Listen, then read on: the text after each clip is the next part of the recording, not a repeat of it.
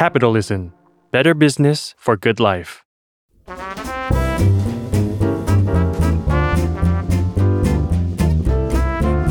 ปงนปตี ธุรกิจรอบครัว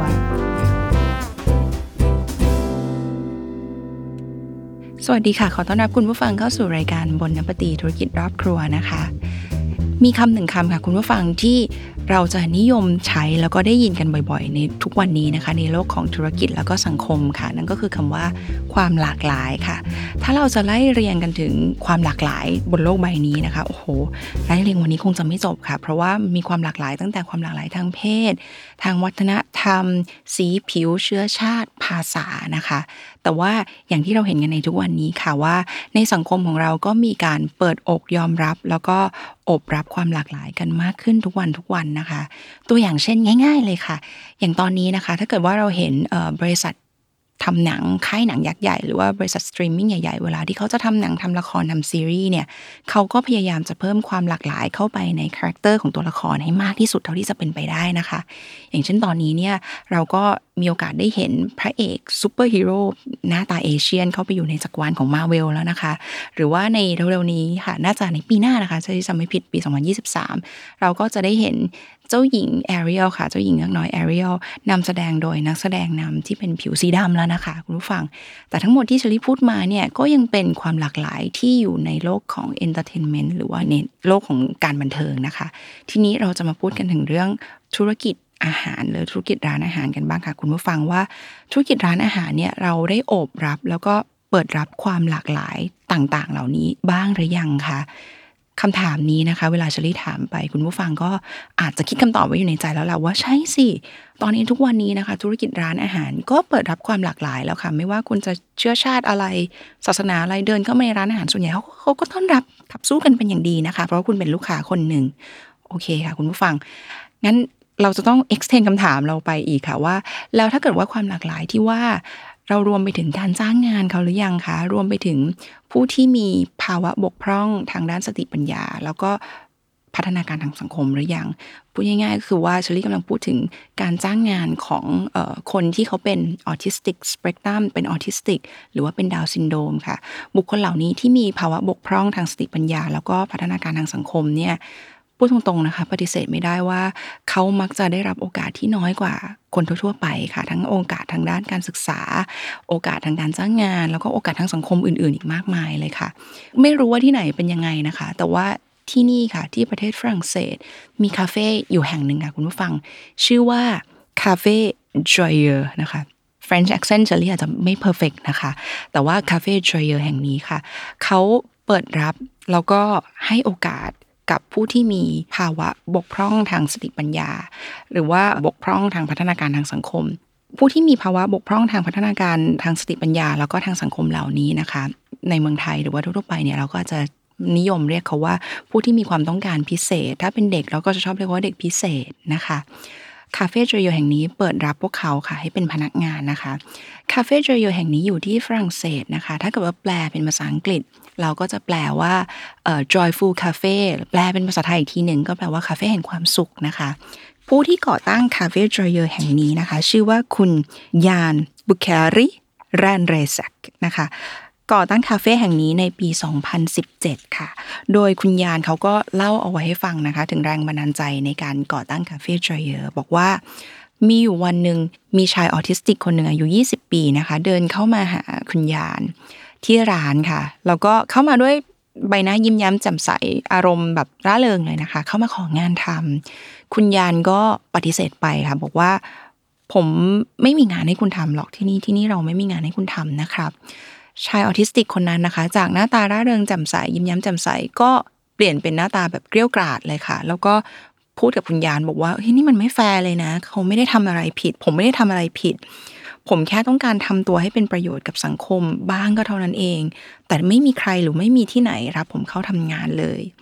คุณยานเขาตอนที่เขาเล่าให้ฟังถึงเรื่องเนี้ยเขาบอกว่าเขาฟังแล้วเขาก็คิดว่า อืมสิ่งที่ชายออทิสติกคนนั้นพูดก็เป็นความจริง คือเขาพูดถูกทุกอย่างเลยค่ะ เขาไม่ได้ทำอะไรผิดเลย แต่ว่าคนส่วนใหญ่ก็คือจะหันหลังให้กับเขานะคะ เขาก็เลยคิดว่าโอเค ถ้าอย่างนั้นนะเขาก็จะสร้างคาเฟ่ขึ้นมาคาเฟ่หนึ่งซึ่งก็คือคาเฟ่จอยเยอร์แห่งนี้นี่แหละค่ะ ที่จะโอบรับคนที่มีความต้องการพิเศษเหล่านี้นะคะ concept ของร้านร้านนี้คาเฟ่จอยเยอร์ก็คือคาเฟ่จอยเยอร์เนี่ยจะเป็นสถานที่ที่ฝึกอบรมพัฒนา แล้วก็ว่าจ้าง คนที่มีความต้องการพิเศษเหล่านี้นะคะ โดยขั้นตอนก็คือจะเปิดรับสมัครค่ะ เปิดรับสมัครคนที่มีความต้องการพิเศษเหล่านี้เข้ามานะคะ แล้วก็ฝึกอบรม skill ต่างๆ ที่จำเป็นที่จะทำงานในร้านคาเฟ่ ตัวอย่างเช่นให้ไปฝึกทำอาหาร ให้ไปฝึกเสิร์ฟอาหาร ให้ไปฝึกล้างจาน ฝึกกวาดพื้น ฝึกเป็นแคชเชียร์นะคะ จากนั้นแล้วพอฝึกบ่มเพาะกันจนได้ที่แล้วก็จะว่าจ้าง ให้คนที่มีความต้องการพิเศษเหล่านี้นี่แหละค่ะทำงานในร้านคาเฟ่นะคะ แล้วแต่ตามทักษะที่คุณถนัดถ้าเกิดว่าคุณทำอาหารเก่ง คุณก็ไปอยู่ในครัว คุณก็เป็นเป็นกุ๊กนะคะ ถ้าเกิดว่าคุณคิดเลขเก่ง คุณก็มาเป็นแคชเชียร์นะคะ แต่ว่าถ้าคุณเสิร์ฟอาหารเก่ง คุณก็มาเสิร์ฟอาหารในร้านของเรานะคะ โดย จริงๆเชลี่เชื่อว่าเราสามารถพูดได้เลยค่ะว่าคาเฟ่ Joyeux แห่งนี้เนี่ยมัน run โดยบุคคลที่มีความต้องการพิเศษเหล่านี้นะคะ แล้วก็บุคคลที่มีความต้องการพิเศษเหล่านี้เนี่ยก็จะโดนดูแลทีหนึ่งเนาะโดยผู้จัดการร้าน ซึ่งเป็นคนที่ไม่ได้มีความต้องการพิเศษใด ๆ ก็จะเป็นผู้จัดการร้านแล้วก็คอยดูแล supervise คนเหล่านี้อีกทีหนึ่ง โดยในเว็บไซต์ของ Cafe j o y e r นะคะเขาก็ระบุเลยค่ะ บอกว่าคนที่เป็นผู้จัดการร้าน หรือว่าคนที่เป็นผู้ดูแล พนักงานที่มีความต้องการพิเศษต่างๆ เหล่านี้เนี่ยก็จะต้องเป็นคนที่มีมีความเข้าใจแล้วก็มีจิตใจที่เมตตากับพวกคนที่มีความต้องการพิเศษเหล่านี้นะคะ ทีนี้เราฟัง ทางด้านคุณยานไปแล้วนะว่าคุณยานเขามีแรงบันดาลใจยังไงเขาถึงได้มาเปิดร้านคาเฟ่แห่งนี้คาเฟ่ทรเยอร์นะคะ เราลองมาฟังทางผู้ปกครองบ้างดีไหมคะว่า ทางผู้ปกครองของพนักงานที่ได้รับการว่าจ้างจากคาเฟ่ Joyeux เขามี feedback ยังไงบ้าง ที่เขารู้ว่าลูกหลานของเขาได้รับการว่าจ้างให้ทำงานแล้วนะคะ ยกมาให้ฟังกันหนึ่งตัวอย่างค่ะหนึ่ง feedback ก็คือเขาก็มีคนเขา ให้สัมภาษณ์เอาไว้นะคะ เป็นผู้ปกครองของพนักงานในร้านเขาก็บอกว่า พวกเรารู้สึกโล่งใจที่ได้เห็นนิโคลัสมีงานทำที่คาเฟ่ทรเยอร์พวกเรารู้สึกภูมิใจในตัวลูกชายของเรามาก ๆ พวกเรามีความสุขเหลือเกินที่เห็นลูกชายของเราตื่นแต่เช้า แล้วก็มีความสุขในทุกๆเช้าที่เขาไปทำงานนิโคลัสเองเขาก็รู้สึกภูมิใจในตัวเอง รู้สึกว่าตัวเองมีประโยชน์ เขาเห็นคุณค่าในตัวเอง แล้วเขาก็รู้สึกดีกับตัวเอง คุณผู้ฟังคะ เอ่อเท่าที่เล่ามาทั้งหมดเนี่ยคุณผู้ฟังก็อาจจะมีความเป็นห่วงนะคะ ว่าเออ business ของเขาเป็นยังไงบ้าง ก่อนอื่นเรามาดูตรงนี้กันก่อนดีกว่าคุณผู้ฟังเขามีสถิติที่น่าสนใจค่ะเขาบอกว่าในปัจจุบันนี้เนี่ยที่ฝรั่งเศสมีประชาชนที่เป็นออทิสติกทั้งหมดนะคะเจ็ดแสนคน คนที่เป็นดาวน์ซินโดรมคือ 65,000 คน แน่นอนว่าคนที่มีความต้องการพิเศษเหล่านี้นะคะ ส่วนใหญ่ก็คือเออเป็นคนว่างงานค่ะ ไม่ได้รับการจ้างงานนะคะข้ามฟากมาดูที่สหรัฐอเมริกากันบ้างค่ะ ดินแดนที่มีความเชื่ออย่างแรงกล้าเลยว่า ทุกคนมีความเท่าเทียมกันนะคะ ที่อเมริกา